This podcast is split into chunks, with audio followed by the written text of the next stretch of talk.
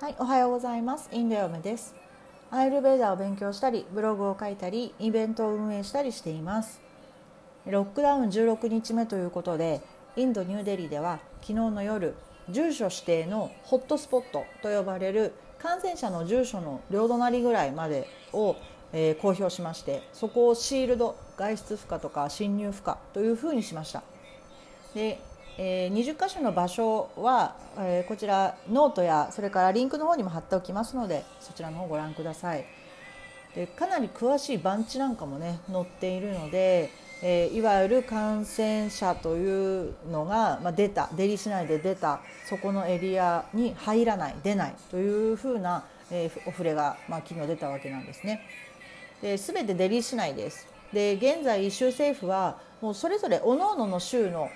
中で感染を防ごうということで、え独自の隔離対策を行っています。なのでこれはまデリー州に限ったことになっていますけどもとにかく今は人と距離を置くことそして家にいることまあ、インドで私のような外国人ができることは、ま、これだけかなと思っています。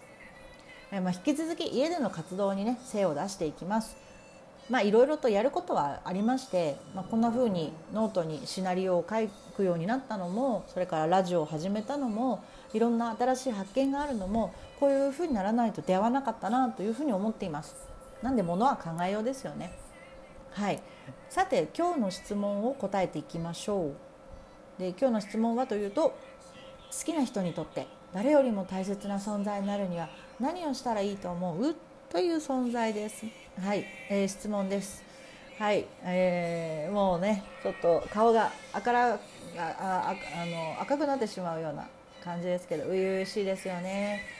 ま誰よりも大切な存在って言葉では簡単なんですけど好きな人ですねまあいいですねそういうのがねいる人っていうのはあの素晴らしい本当に羨ましいですね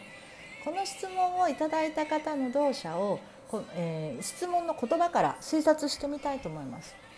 まずはじめに好きな人に対する自分の位置づけというか、えー自分と相手のポジションの関係なんかを同社別に、えーちょっとか、えーお話ししたいと思います。例えばバータ体質が多いタイプ。この方は好きな人の考えとか人生観に共感しやすいです。言い方を変えると自分がない。うん。えーでもこれねすごい能力なんですよ、えー木の枝を思い出してほしいんですが立派な枝を持った木は台風が来ると折れるんですが柳の木ねありますけども、えー枝がしなってなびくので折れない、ね、争ったり相手を傷つけたりしないし自分も傷つきません。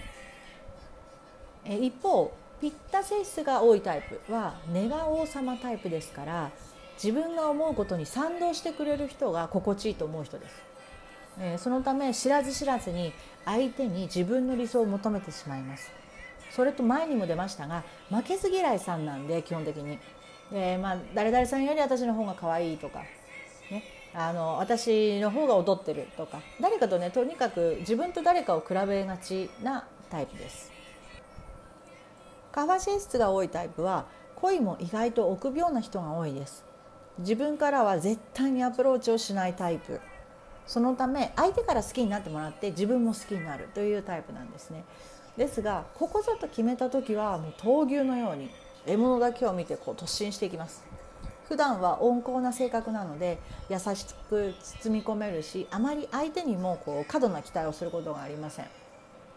ね、こうした形でこう特徴がいろいろあるわけなんですけれどもさらに付け加えるとこれらはあくまで1種類の動作の特徴を意識した説明なんですが皆さんの心には忘れないでください。3種類の動作が必ず備わっています。でそのため3つの傾向は意外といろんなところでケースバイケースで、えーひょこひょこその性質が顔を出す時もあるんですね。例えばバータピッタは、えー先ほど言ったバータの性質とそれからピッタの性質の特徴が混じり合ってるわけです。はいこれらを踏まえてもう一度その質問を見てみましょう。好きな人にとって誰よりも大切な存在になるっていうのは、まあ、相手の一番になりたいと願っているわけですけどもこの場合考えられるのはピッタ性質の方かなと。で誰よりもという時点で自分と誰かを比べてるんですよね。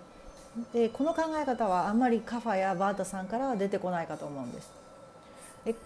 あえてこの方へのアドバイスをするならばピッタ以上にならないようにバランスを取ること。つまり相手に求めるイライラするというのは逆効果です。お酒も飲む方でしたらまあ控えめがいいですね。この場合相手の方の動作がわからないので何とも言えませんが一つ言えることはあなたが輝いているだけで特別な存在になれますということ。それはアイルベーダではオージャスという、え考え方があります。オージャスとは動作のバランスだけではなく体の機能が正常に動いて自分がハッピーで元気だと思える状態に出てくるオーラみたいなものなんですけどもこれが最強です。ですから誰かを好きになるということはすごくいいことだし毎日のウキウキした気分はいろいろなところに影響を与えます。好きという気持ちを持った時そんな時こそ自分へ目を向けてベストな自分、ね、オンリーワンな自分でいられるといいと思います。どんな結果にせよあなたが輝くということは一番大切なことなんです。結論はナンバーワンではなくてオンリーワンになること。これがアイルベーダ的アドバイスです、えー、恋ってね需要競争剤みたいなもんだと思うんですよね。こうリポビタン D みたいな。だからこうなくなると非常に落ち込みやすいしでその高揚感が忘れられなくてまた繰り返しちゃったりして。みたいなね、まあ、癖になる性質を持っているような気がしますいい恋をするにはまず自分が健康になるのが一番ですそこのステージに立った時に巡り合える相手は本当に自然に出会い自然な形で愛を育むことができるでしょう。はいということで皆さんからの質問をお待ちしております。Twitter のフォローもお願いします。ここに掲載できない質問もできるだけ返していますので質問箱にどんどんお寄せくださいね。えー、それでは素敵な一日をお過ごしください。